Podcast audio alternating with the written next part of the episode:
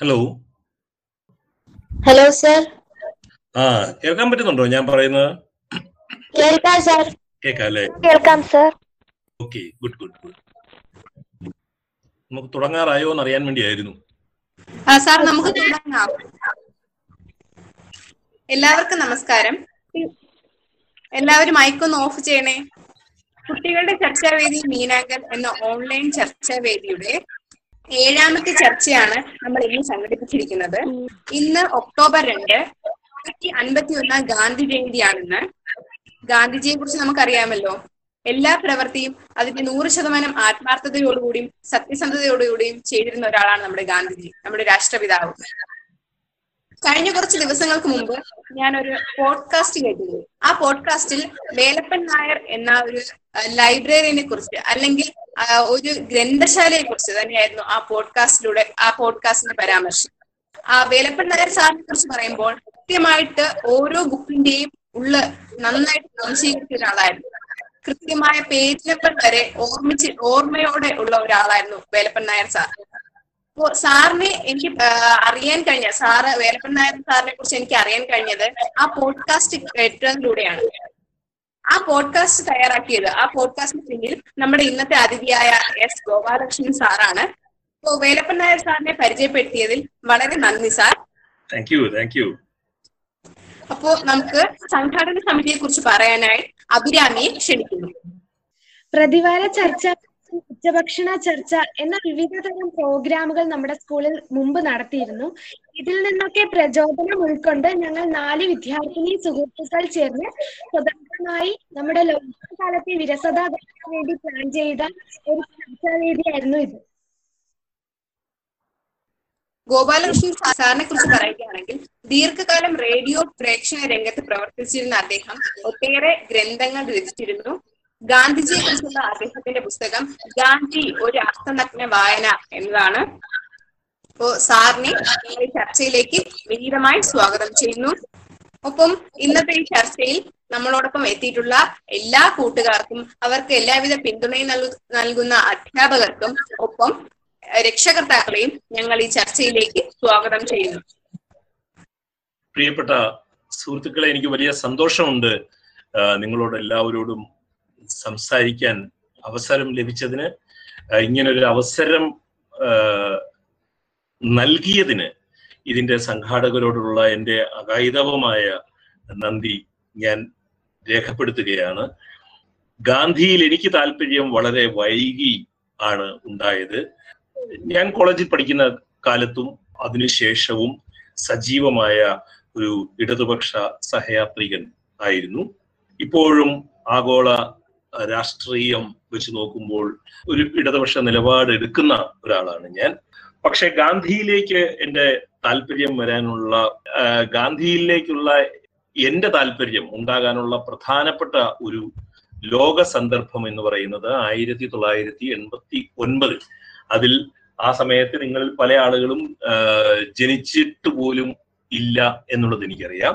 ആയിരത്തി തൊള്ളായിരത്തി എൺപത്തി ഒമ്പതിൽ സോവിയറ്റ് യൂണിയന്റെ തിരോധാനം ലോകത്തിലെ കമ്മ്യൂണിസ്റ്റ് ബ്ലോക്ക് എന്ന് പറയുന്ന സോവിയറ്റ് യൂണിയനും സഖ്യരാഷ്ട്രങ്ങളുടെയും തിരോധാനം ലോകരാഷ്ട്രീയത്തിൽ ഉണ്ടായതാണ് ഗാന്ധി വായിക്കാൻ തുടങ്ങാനുള്ള എന്റെ ഒരു താല്പര്യം. കേരള സമൂഹത്തിന്റെ ഒരു പ്രത്യേകതയാണ് ഗാന്ധിയിലേക്കുള്ള വഴി വളരെ ഇടുങ്ങിയ ഒരു വഴിയായിരുന്നു കേരളത്തിന് എന്നും കേരളം കാരണം കേരളത്തിന്റെ സാംസ്കാരിക ലോകം ആദ്യകാലം മുതൽ തന്നെ ആയിരത്തി തൊള്ളായിരത്തി സ്വാതന്ത്ര്യത്തിന് മുൻപ് തന്നെ കേരളത്തിന്റെ സാംസ്കാരിക ലോകത്ത് ഇടതുപക്ഷത്തിന്റെ ഒരു സജീവ സാന്നിധ്യം ഉണ്ടായിരുന്നത് കൊണ്ടും ഇടതുപക്ഷം എപ്പോഴും രാഷ്ട്രീയ അഭിപ്രായ വ്യത്യാസങ്ങളോടുകൂടി ഗാന്ധിയെ കണ്ടുകൊണ്ടിരുന്നത് കൊണ്ടും ഗാന്ധി അനുഭവം എന്ന് നാം മലയാളത്തിൽ പറയാം ഗാന്ധി എക്സ്പീരിയൻസ് എന്ന് നാം ഇംഗ്ലീഷിൽ പറഞ്ഞാൽ അത് മലയാളിക്ക് കുറവായിരുന്നു എന്ന് നമുക്ക് കാണാവുന്നതാണ്. നാം ജീവിക്കുന്ന കാലത്തിൽ ഗാന്ധിയുടെ പ്രസക്തിയെ കുറിച്ച് പറയുന്നതിന് മുൻപ് ഒരു ചെറിയൊരു ഗാന്ധിയുടെ ജീവിതത്തിനെ കുറിച്ച് വളരെ ചുരുക്കി ഞാനൊന്ന് പറയാം. നിങ്ങൾക്ക് എല്ലാവർക്കും അറിയാവുന്നതാണ് എന്ന് ഞാൻ വിചാരിക്കുന്നു. എങ്കിൽ പോലും ഞാൻ വളരെ ചുരുക്കി ഗാന്ധിയെ കുറിച്ചൊരു ധാരണ ഉണ്ടാക്കാം. ഗാന്ധിയുടെ നൂറ്റി അൻപത്തി ഒന്നാമത്തെ ജന്മദിനമാണ് പ്രീത ആണെന്ന് തോന്നുന്നു. ആദ്യം ഇൻട്രൊഡ്യൂസ് ചെയ്ത് സംസാരിച്ചപ്പോൾ പറഞ്ഞിരുന്നു അക്കാര്യം. ഗാന്ധി ജനിച്ചത് നമുക്ക് എല്ലാവർക്കും അറിയാം. ഗുജറാത്തിലെ പോർബന്ദർ എന്ന ഒരു കടൽ തീര നഗരത്തിലാണ് ഗാന്ധി ജനിച്ചത്. ഒരു പനിയ സമൂഹത്തിലാണ്. അതായത് ഇന്ത്യൻ വർണാശ്രമ പ്രകാരം നോക്കിക്കഴിഞ്ഞാൽ അത് ഒരു വൈശ്യ സമുദായത്തിൽപ്പെട്ട മോധ് ബനിയ എന്ന് പറയുന്ന കമ്മ്യൂണിറ്റിയിലാണ് ഗാന്ധി. ജനിച്ചത് ഗാന്ധിയുടെ അച്ഛൻ കത്തിയവാർ പ്രവിശ്യയിലെ പോർബന്ദറിലെ ദിവാനായിരുന്നു. നമുക്ക് ഇന്നത്തെ അർത്ഥത്തിൽ പറഞ്ഞ പ്രധാനമന്ത്രി എന്നൊക്കെ പറയാം. പക്ഷെ അത്ര വലിയ പദവിയൊന്നും അല്ലായിരുന്നു. ഒരു ചെറിയ നാട്ടുരാജ്യത്തിലെ ദിവാന്റെ മകനായിട്ടാണ് കരംചന്ദ് ഉത്തംചന്ദ് ഗാന്ധിക്ക് നാല് മക്കളുണ്ടായിരുന്നു. അതിലേക്ക് ഗാന്ധി മകനായിട്ട് ജനിക്കുന്നു. പുത്ലിഭായി എന്നായിരുന്നു ഗാന്ധിയുടെ അമ്മയുടെ പേരെന്ന് നമുക്കറിയാം. പുത്ലിഭായിക്ക് വലിയ സ്വാധീനമായിരുന്നു ഗാന്ധിയിൽ ഉണ്ടായിരുന്നത്. അമ്മയായിരുന്നു അച്ഛനെ. അച്ഛന് സമൂഹത്തിൽ ഉണ്ടായിരുന്ന ഉന്നതമായ പദവികളെല്ലാം മാറ്റിവെച്ചാൽ പോലും അമ്മയായിരുന്നു ഗാന്ധിയുടെ മുകളിൽ ഏറ്റവും വലിയ സ്വാധീനം ചെലുത്തിയിരുന്നത്. എന്നും അമ്മയുടെ സ്വാധീനം ഉണ്ടായിരുന്നു. ജീവിതത്തിലുടനീളം വെജിറ്റേറിയനായിട്ട് തുടരുന്നതിലും മതവിശ്വാസങ്ങൾ വെച്ച് പുലർത്തുന്നതിലും തീവ്രമായ മതചിന്തകൾ കൊണ്ടു നടന്നതിലും എല്ലാം അമ്മ പുത്ലിഭായിയുടെ വലിയ സ്വാധീനം ഗാന്ധിയിൽ ഉണ്ടായിരുന്നു അത് ഗാന്ധി അദ്ദേഹത്തിന്റെ ജീവചരിത്രത്തിൽ വളരെ വ്യക്തമായിട്ട് പറഞ്ഞിട്ടുള്ള കാര്യം തന്നെയാണ്. പതിമൂന്നാമത്തെ വയസ്സിൽ നമുക്ക് ഇപ്പോൾ അത്ഭുതം തോന്നും കേട്ടാൽ പതിമൂന്നാമത്തെ വയസ്സിൽ ഗാന്ധി പതിനാല് വയസ്സ് പ്രായമുണ്ടായിരുന്ന കസ്തൂർബ ഗാന്ധിയെ വിവാഹം ചെയ്യുകയായിരുന്നു. അത് വീട്ടുകാർ ആലോചിച്ച് നടത്തിയ ഒരു വിവാഹമായിരുന്നു. ഗാന്ധിക്ക് പതിമൂന്ന് വയസ്സ് മാത്രമേ ഉണ്ടായിരുന്നുള്ളൂ. അത് അക്കാലത്തെ നാട്ടു നടപ്പായിരുന്നു അതിനുശേഷം ഗാന്ധിയുടെ അച്ഛന്റെ മരണം സംഭവിക്കുന്നു. ഗാന്ധിക്ക് കുട്ടികൾ ഉണ്ടാകുന്നു ഗാന്ധി ഇംഗ്ലണ്ടിലേക്ക് പഠിക്കാൻ പോകുന്നു. ഇംഗ്ലണ്ടിലേക്ക് പഠിക്കാൻ പോകുന്നത് ഗാന്ധിയുടെ ജീവിത സാഹചര്യം കൊണ്ടോ വലിയ പൈസ ഉള്ളത് കൊണ്ടോ ഒന്നുമല്ല. ഗാന്ധിക്ക് പോകാൻ പറ്റുന്നത് ഗാന്ധിയുടെ കുടുംബ സുഹൃത്തായിരുന്ന ഒരു വ്യവസായിയുടെ ധനസഹായത്തോടു കൂടിയാണ് ഗാന്ധി ഇംഗ്ലണ്ടിലേക്ക് ബാരിസ്റ്റർ പരീക്ഷയ്ക്ക് പോകുന്നതും. ഇംഗ്ലണ്ടിൽ പോയതിനു ശേഷമുള്ള ഗാന്ധിയുടെ പരിണാമം ആണ് നാം ഇന്ന് കാണുന്ന ഗാന്ധിയെ രൂപപ്പെടുത്തുന്നത്. ഇംഗ്ലണ്ടിൽ ചെന്നിട്ടും ഗാന്ധി വലിയ എല്ലാ ദിവസവും ഭഗവത്ഗീത വായിക്കുകയും ഒക്കെ ചെയ്യുക. വെജിറ്റേറിയൻ ക്ലബിൽ അവിടെത്തെ വെജിറ്റേറിയൻ ക്ലബിൽ ഗാന്ധി മെമ്പർ ആയത് നമുക്കറിയാം. ഗാന്ധി വളരെ അവിടെ വെച്ചിട്ടാണ് ഗാന്ധി ബുക്ക് ഓഫ് ഈ ലൈറ്റ് ഓഫ് ഏഷ്യ എന്ന് പറയുന്ന ശ്രീബുദ്ധനെ കുറിച്ചുള്ള പ്രധാനപ്പെട്ട പുസ്തകം വായിക്കുന്നതും ബുദ്ധമതം എന്താണെന്ന് മനസ്സിലാക്കുന്നതും അതിനു മുൻപ് ഗാന്ധിക്ക് പ്രധാനമായും ഗുജറാത്തിലായിരുന്നത് കൊണ്ട് ജൈനമതത്തിന്റെ സ്വാധീനവും സ്വാഭാവികമായും ഹിന്ദുമതത്തിന്റെ സ്വാധീനവും ഗാന്ധിയുടെ മേലുണ്ടായിരുന്നു പക്ഷേ ബൈബിളും ബുദ്ധമതവും ക്രിസ്തുമതവും ബുദ്ധമതവും ഗാന്ധിയിൽ സ്വാധീനം ചെലുത്താൻ തുടങ്ങുന്നത് ഇംഗ്ലണ്ടിൽ വെച്ചാണ്. ഇംഗ്ലണ്ടിൽ നിന്നും ബാരിസ്റ്റർ പരീക്ഷയ്ക്ക് ശേഷം ഗാന്ധി തിരിച്ച് ഇന്ത്യയിലേക്ക് വരികയും. ഇന്ത്യയിൽ വരുന്ന സമയ- സമയത്താണ് ദാദാ അബ്ദുള്ള എന്ന് പറയുന്ന കത്തിയവാറിലെ ഒരു ബിസിനസ്സുകാരൻ അദ്ദേഹത്തിന്റെ ഒരു കസിന് സൗത്ത് ആഫ്രിക്കയിലെ ബിസിനസ് ഉള്ളത് കൊണ്ട് അങ്ങോട്ടേക്ക് വക്കീലായിട്ട് പോകണം എന്ന് അഭ്യർത്ഥിക്കുകയും ഗാന്ധി അങ്ങനെ അക്കാലത്ത് സാമാന്യം ഭേദപ്പെട്ട ശമ്പളം വാങ്ങിച്ച് സൗത്ത് ആഫ്രിക്കയിലേക്ക് പോവുകയുമാണ് ഉണ്ടായത്. ഉദ്യോഗത്തിനായിട്ട് സൗത്ത് ആഫ്രിക്കയിലേക്ക് പോവുകയുമാണ് ഉണ്ടായത്. പക്ഷെ അന്ന് സൗത്ത് ആഫ്രിക്കയിൽ ആ കാലങ്ങളിൽ ഏഷ്യക്കാർ അഭിമുഖീകരിച്ചിരുന്ന വലിയ വിവേചനം ഉണ്ടായിരുന്നു. നമുക്കറിയാം അല്ലെങ്കിൽ തന്നെ കറുത്ത വർഗക്കാർക്ക് സൗത്ത് ആഫ്രിക്കയിൽ ഉണ്ടായിരുന്ന വർണ വർണ വിവേചനത്തെ കുറിച്ച് അത് കൂടാതെ ഏഷ്യക്കാരോടുള്ള വിവേചനം വെള്ളക്കാരോടുള്ള എതിർപ്പായി മാറുകയും രാഷ്ട്രീയ ഗാന്ധിയുടെ ജനനം സംഭവിക്കുന്നത് സൗത്ത് ആഫ്രിക്കയിൽ വെച്ചാണ്. ഇതൊക്കെ നമ്മൾ നിങ്ങൾക്ക് പലർക്കും അറിയാവുന്ന കാര്യങ്ങളായിരിക്കും. ഞാൻ എന്നാലും ഒന്ന് ചുരുക്കി പറയുകയാണ് നമ്മുടെ വിഷയത്തിലേക്ക് കടക്കുന്നതിന് മുൻപ്. അങ്ങനെ രാഷ്ട്രീയ ഗാന്ധി സൗത്ത് ആഫ്രിക്കയിൽ വെച്ച് ജനി ഉണ്ടാകുന്നു. ആ കൂട്ടത്തിൽ തന്നെയാണ് ഗാന്ധിക്ക് വിശ്രുതനായ ലോകപ്രശസ്തനായ എഴുത്തുകാരൻ റഷ്യൻ എഴുത്തുകാരനായ ലിയോ ടോൾസ്റ്റോയിയുമായിട്ട് ബന്ധമുണ്ടാകുന്നതും. ടോൾസ്റ്റോയി അന്ന് താരകനാഥ് ദാസ് എന്ന് പറയുന്ന കൊളംബിയ അമേരിക്കയിലെ ഒരു എഞ്ചിനീയർ ആയിരുന്ന ഇന്ത്യൻ വിപ്ലവകാരി ഇന്ത്യയിൽ ബ്രിട്ടീഷുകാർക്കെതിരെ സായുധ വിപ്ലവം നടത്തണം എന്ന് ആഹ്വാനം ചെയ്തിരുന്ന താരകനാഥ് ദാസ് എന്നയാൾക്ക് ആയിരത്തി തൊള്ളായിരത്തി അതായത് ഏതാണ്ട് നൂറ് നൂറ്റി പതിനഞ്ച് കൊല്ലങ്ങൾക്ക് മുമ്പ് ഇന്നത്തെ അദ്ദേഹം അയച്ച ഒരു കത്തുണ്ട് ലെറ്റർ ടു എ ഹിന്ദു എന്നാണ് ആ കത്തിന്റെ പേര്. ഈ കത്തിന്റെ അകത്താണ് ടോൾസ്റ്റോയി താരകനാഥ് ദാസിനോട് പറയുന്നത് ആയുധം എടുത്ത് ബ്രിട്ടീഷുകാരെ പരാജയപ്പെടുത്തുക അസാധ്യമാണ്. എന്നും നിങ്ങൾക്ക് ബ്രിട്ടീഷുകാരെ പരാജയപ്പെടുത്തണമെങ്കിൽ ഒരു ഇന്ത്യൻ യോഗി അപ്പോൾ നിങ്ങൾ അത് ഒരു ഹിന്ദു യോഗി എന്നുള്ള രീതിയിൽ എടുക്കരുത്. കാരണം ഇന്ന് നാം ജീവിക്കുന്ന കാലത്ത് വളരെ പ്രധാനപ്പെട്ടതാണ് നാം ഉപയോഗിക്കുന്ന വാക്കുകളും തിരഞ്ഞെടുക്കുന്ന വാക്കുകളെല്ലാം.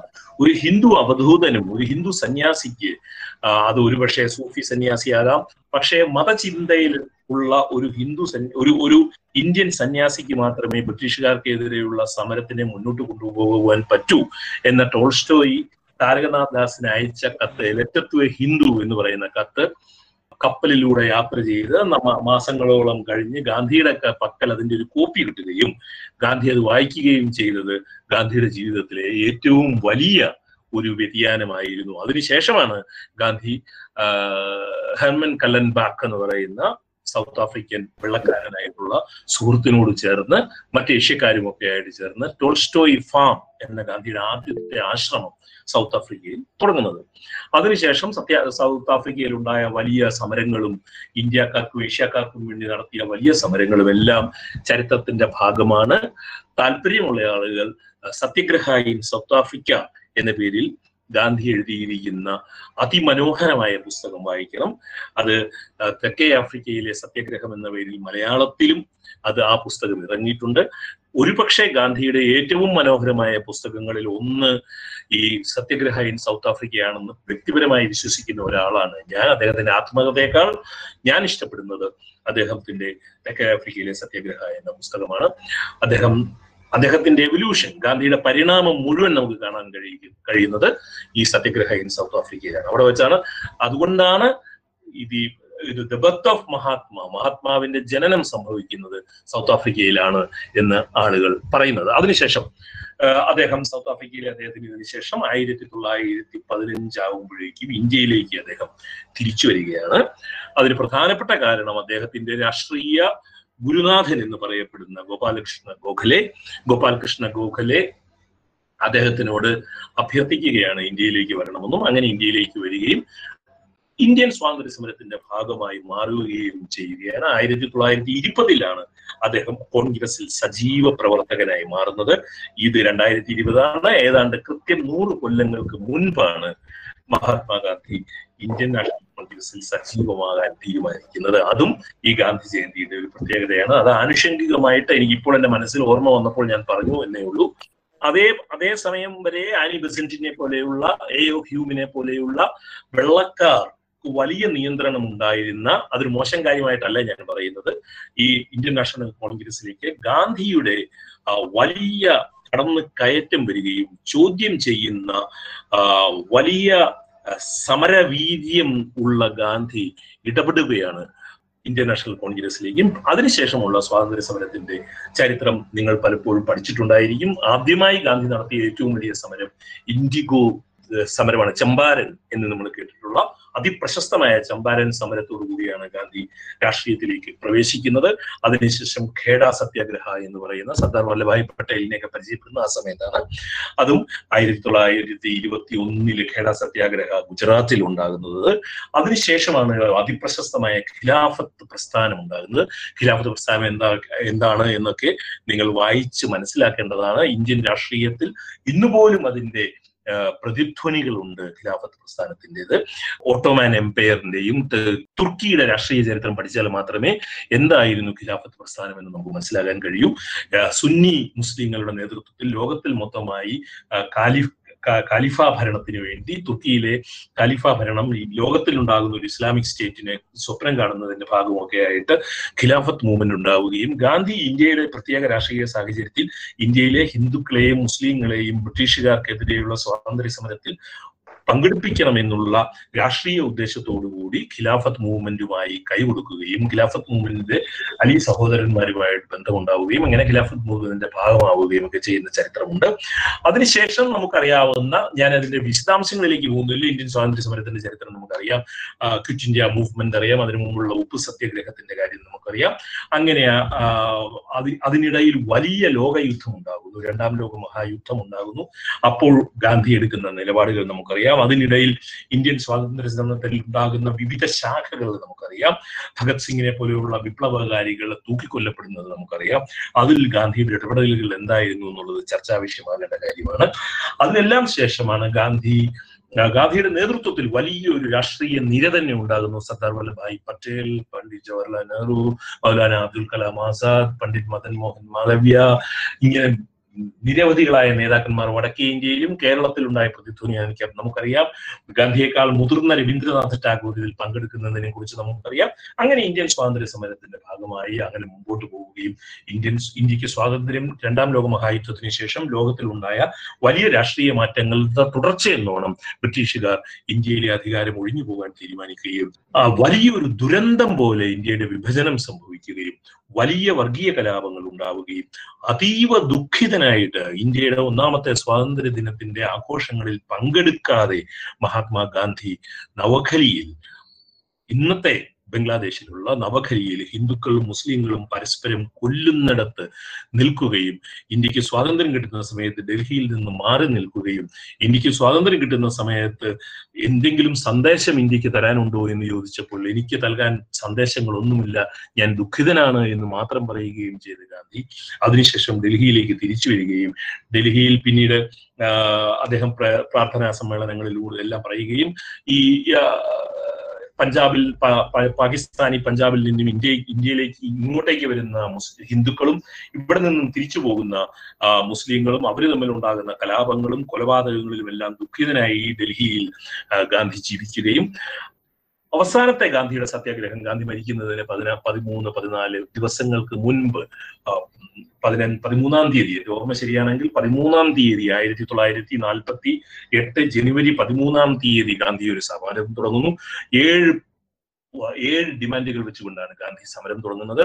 പാകിസ്ഥാന് കൊടുക്കാനുള്ള പണം കൊടുക്കണം എന്നായിരുന്നു ഒന്നാമത്തെ ഡിമാൻഡ്. രണ്ടാമത്തെ ഡിമാൻഡ് ഇന്ത്യയിൽ ഡൽഹിയിൽ ഹിന്ദുക്കൾ നശിപ്പിച്ച മുഴുവൻ മുസ്ലിം പള്ളികളും തിരിച്ചു പണിതു കൊടുക്കണം എന്നുള്ളതും ഇവിടെ ഡൽഹി ഞാൻ ഡൽഹിയിൽ നിന്നാണ് നിങ്ങളോട് സംസാരിച്ചുകൊണ്ടിരിക്കുന്നത്. ഡൽഹിയിൽ ഞാൻ താമസിക്കുന്നതിന് തൊട്ടടുത്തുള്ള മെഹ്റോലി എന്ന് പറഞ്ഞ സ്ഥലത്ത് ഉണ്ടായിരുന്ന ഒരു സൂഫി മന്ദിരത്തിലെ ഉറുസ് അവരുടെ വാർഷിക ഉത്സവം അനുവദിക്കണമെന്നും അങ്ങനെ ഏഴോളം ഡിമാൻഡുകൾ വെച്ച് കെട്ട് വെച്ചുകൊണ്ടാണ് ഗാന്ധി അവസാനത്തെ നിരാഹാര സമരം നടത്തുന്നത്. ആ സമരത്തിൽ ജനപിന്തുണ ഗാന്ധിയുടെ കൂടെയായിരുന്നു. പക്ഷേ നമുക്കറിയാം ജനുവരി മുപ്പതാം തീയതി എന്ന് പറയുന്ന ഇന്ത്യ ചരിത്രത്തിലെ കറുത്ത ദിവസങ്ങളിൽ ഒന്നിൽ ഒരു തീവ്ര ഹിന്ദു ആയിട്ടുള്ള നാഥുറാം വിനായക് ഗോഡ്സെ ഗാന്ധിയെ കൊല്ലുകയായിരുന്നു. ഇതാണ് മരിക്കുന്നത് വരെയുള്ള ഗാന്ധിയുടെ ചരിത്രം. മരിച്ചതിന് ശേഷം വ്യത്യസ്തമായ രീതികളിലാണ് ഗാന്ധി ലോകത്തിനെ മുഴുവൻ സ്വാധീനിച്ചുകൊണ്ടിരിക്കുന്നത്. വലിയ വലിയ സമരങ്ങളിൽ ഗാന്ധി സ്വാധീനിക്കുന്നു. പരിസ്ഥിതി പ്രവർത്തനങ്ങളിൽ ഗാന്ധി സ്വാധീനിക്കുന്നു. പരിസ്ഥിതി സമരങ്ങളിൽ ഗാന്ധി സ്വാധീനിക്കുന്നു. വർണ വിവേചനത്തിനെതിരെ നമുക്കറിയാം മാർട്ടിൻ ലൂതർ സിംഗിനെ മാർട്ടിൻ ലൂതർ കിങ്ങിനെയും നെൽസൺ മണ്ടേലയെയും ഒക്കെ ഗാന്ധി എത്രമാത്രം സ്വാധീനിച്ചു എന്ന്. ഇന്നും ലോകത്തിൽ എവിടെ പൊരുതുന്ന സമരങ്ങൾ ഉണ്ടെങ്കിലും ഒരു പ്ലക്കാർഡിലെങ്കിലും ഗാന്ധിയുടെ ചിത്രം നമുക്ക് കാണാൻ കഴിയും. അങ്ങനെ ഒരു ഗാന്ധിയുണ്ട്. മറ്റൊരു ഗാന്ധി സമാധാനത്തിന്റെ ദൂതൻ എന്ന പേരിൽ ഈ പള്ളികളിലും ആശ്രമങ്ങളിലും സെമിനാരികളിലുമെല്ലാം സമാധാനത്തിന്റെ ദൂതൻ എന്ന രീതിയിൽ വേറൊരു ഗാന്ധിയെ പ്രൊജക്ട് ചെയ്തു. ആ ഗാന്ധി വേറൊരു ഗാന്ധി തന്നെയാണ്. അങ്ങനെ വ്യത്യസ്തങ്ങളായ ഗാന്ധികളുണ്ട്. ഇന്നത്തെ ഇന്ത്യൻ രാഷ്ട്രീയ സാഹചര്യത്തിൽ മറ്റൊരു ഗാന്ധി കൂടിയുണ്ട്. സംഘപരിവാർ എനിക്കറിയില്ല. ഞാൻ രാഷ്ട്രീയത്തിലേക്ക് അങ്ങനെ പോകാൻ ഉദ്ദേശിക്കുന്നില്ല നിങ്ങളുടെ അടുക്കൽ. എങ്കിൽ പോലും ഇന്ത്യയിലെ ഇന്നത്തെ പ്രത്യേക രാഷ്ട്രീയ സാഹചര്യത്തിൽ ഒരു പുതിയ ഗാന്ധി ഉണ്ട്. ആ ഗാന്ധി ആ ഗാന്ധിയുടെ രാഷ്ട്രീയവോ ഗാന്ധി എല്ലാ ദിവസവും ഖുറാൻ വായിച്ചുകൊണ്ടിരുന്നയാളാണ് ഗാന്ധി. എല്ലാ ദിവസവും ഖുറാൻ വായിക്കുമായിരുന്നു. ഒരു ഇൻസിഡന്റ് മാത്രം ഞാൻ പറയാം. അവസാനത്തെ സത്യഗ്രഹ സമരം നടന്നുകൊണ്ടിരിക്കുന്ന സമയത്ത് ഗാന്ധി ഖുറാൻ വായിക്കുന്ന സമയത്ത് ഡൽഹിയിലെ ഒരു പ്രാർത്ഥനാ വേളയിൽ ഒരാൾ എഴുന്നേറ്റ് ഖുറാൻ വായിക്കണമെങ്കിൽ നിങ്ങൾ ഏതെങ്കിലും കാട്ടിൽ പോയി ജീവിക്കണമെന്ന് ഗാന്ധിയോട് പറഞ്ഞപ്പോൾ ഗാന്ധി പറഞ്ഞ മറുപടി വളരെ പ്രസക്തമാണ്. ഗാന്ധി പറഞ്ഞ മറുപടി സ്വതന്ത്ര ഇന്ത്യയിൽ ഖുറാൻ വായിക്കണമെങ്കിൽ കാട്ടിൽ താമസിക്കേണ്ട ആവശ്യം വരികയാണെങ്കിൽ ഞാൻ എന്റെ താമസം ഒരു കാട്ടിലേക്ക് മാറ്റും എന്നാണ് ഗാന്ധി പറഞ്ഞത്. ഈ ഗാന്ധിയെ ചരിത്രത്തിൽ നിന്നും ഇല്ലാതാവുകയും ഗാന്ധി എന്ന് പറയുന്നത് സ്വ- സ്വച്ഛ ഭാരതം എല്ലാം ജീവിതത്തിലെല്ലാം മുറിയും വീടും അടുക്കളയും ആ, തെരുവും എല്ലാം വൃത്തിയാക്കി സൂക്ഷിക്കേണ്ട സ്വച്ഛ ഭാരതത്തിന്റെ ഒരു പ്രതിനിധിയാണ് ഗാന്ധി എന്നും അല്ലാതെ രാഷ്ട്രീയ ഗാന്ധിയിലെ രാഷ്ട്രീയത്തിനെ പൂർണമായും മാറ്റി നിർത്തുകയും ഗാന്ധി മറ്റെന്തോ സമാധാനത്തിന്റെ വെള്ളരിപ്രാവാണെന്നുള്ള രീതിയിൽ കാണുകയും ചെയ്യുന്ന പുതിയൊരു ഗാന്ധിയും ഉണ്ടാകുന്നുണ്ട്. ഈ ഒരു കോണ്ടക്സ്റ്റിലാണ് നമുക്ക് ഗാന്ധിയെ മനസ്സിലാക്കേണ്ടത്. ഇത്രയുമാണ് ഞാൻ ഒരു ഇൻട്രഡക്ഷൻ പോലെ പറയാൻ ആഗ്രഹിക്കുന്നത്. എനിക്ക് ഇനി താല്പര്യം നിങ്ങൾക്ക് എന്തെങ്കിലും ചോദിക്കാനുണ്ടെങ്കിലാണ് അല്ലെങ്കിൽ കൂടുതൽ വിശദമായിട്ട് എന്തെങ്കിലും പറയാനുണ്ടെങ്കിൽ ഒന്ന് രണ്ട് പോയിന്റുകൾ കൂടി ഞാനൊന്ന് പറയാം. ഗാന്ധിയുടെ ആത്മകഥയുടെ പേര് എന്റെ സത്യാന്വേഷണ പരീക്ഷകൾ എന്നാണെന്ന് നമുക്കറിയാം. എന്താണ് സത്യം? ഗാന്ധിയെ ജീവിതത്തിൽ ഏറ്റവും കൂടുതൽ അലട്ടിയ ഒരു വാക്കായിരുന്നു സത്യം. ബൈബിളിലേക്ക് പോയി കഴിഞ്ഞാൽ നമുക്കറിയാം പിലാത്തോസ് ഈ ക്രിസ്തുവിനെ ക്രൂശിലേറ്റാൻ വിടി വിടുന്നതിന് തൊട്ട് മുമ്പായിട്ട് പിലാത്തോസ് ക്രിസ്തുവിനോട് ചോദിക്കുന്ന ഒരു ചോദ്യമുണ്ട്. വാട്ട് ഈസ് ട്രൂത്ത് എന്താണ് സത്യം? അത് മനസ്സിലാകാതെ ഈ- നീതിമാന്റെ രക്തത്തിൽ എനിക്ക് പങ്കില്ല എന്ന് പറഞ്ഞ് പിലാത്തോസ് കൈ കഴുകുന്ന ബൈബിളിലെ പ്രധാനപ്പെട്ട സംഭവം നമുക്കറിയാം. ഗാന്ധിയെ സംബന്ധിച്ചിടത്തോളം ആദ്യമെല്ലാം ഗാന്ധി ദൈവം സത്യമാണ്. എന്ന് വിശ്വസിക്കുകയും ഈ വലിയ ദൈവവിശ്വാസിയായിട്ടുള്ള ദൈവം മാത്രമാണ് സത്യം എന്ന് വിശ്വസിക്കുകയും ജീവിതത്തിൽ ഏറ്റവും കൂടുതൽ പരി എനിക്ക് കുട്ടികളായിട്ടുള്ള നിങ്ങളോട് സംസാരിക്കാനുള്ള ഒരേ ഒരു കാര്യം പരിണാമമാണ് ജീവിതത്തിന്റെ നിയമം. ഗാന്ധിയെ പോലെ ഇങ്ങനെ പരിണമിച്ച ഒരു വ്യക്തിയില്ല. ഇന്നലത്തെ ഗാന്ധി ആയിരുന്നില്ല. ഇന്നത്തെ ഗാന്ധി അതായത് ഇംഗ്ലണ്ടിലേക്ക് പോയ ഗാന്ധിയല്ല ബാല്യകാലത്തിലെ ഗാന്ധി ആയിരുന്നില്ല യുവാവായിരുന്ന ഗാന്ധി. യുവാവായിരുന്ന ഗാന്ധി അല്ലായിരുന്നു ഇംഗ്ലണ്ടിലേക്ക് പോയ ഗാന്ധി. ഇംഗ്ലണ്ടിലേക്ക് പോയ ഗാന്ധി അല്ലായിരുന്നു സൗത്ത് ആഫ്രിക്കയിൽ പോയത്.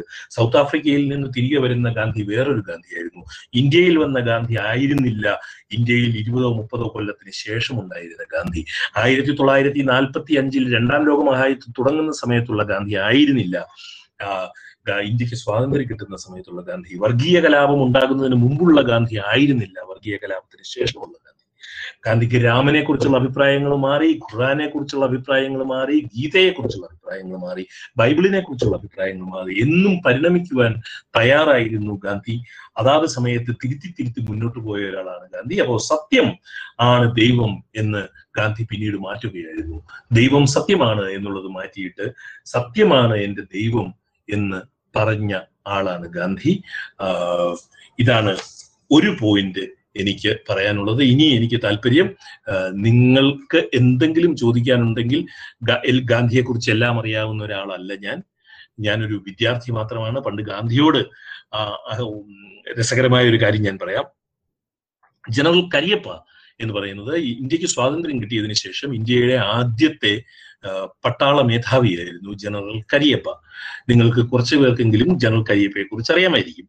ജനറൽ കരിയപ്പ ഇന്ത്യയ്ക്ക് സ്വാതന്ത്ര്യം കിട്ടിയതിനു ശേഷം ഗാന്ധിയെ കാണാൻ ചെല്ലുകയാണ് ഇന്ത്യയുടെ പട്ടാള മേധാവിയായിട്ട്. എന്നിട്ട് ഗാന്ധിയോട് പറയുകയാണ് പട്ടാളക്കാരോട് ഞാൻ എങ്ങനെ അഹിംസ പഠിപ്പിക്കും? ആളുകളെ കൊല്ലരുത് എന്ന് പട്ടാളക്കാരോട് എനിക്ക് എങ്ങനെ പറയാൻ കഴിയും? എന്ന് ചോദിച്ചപ്പോൾ ഗാന്ധി പറഞ്ഞ മറുപടി ഞാൻ അഹിംസയുടെ ഒരു വിദ്യാർത്ഥിയാണ് അഹിംസയെ കുറിച്ചുള്ള എല്ലാ ചോദ്യങ്ങൾക്കും മറുപടി പറയുവാനുള്ള ത്രാണി എനിക്ക് ഇപ്പോഴും വന്നിട്ടില്ല.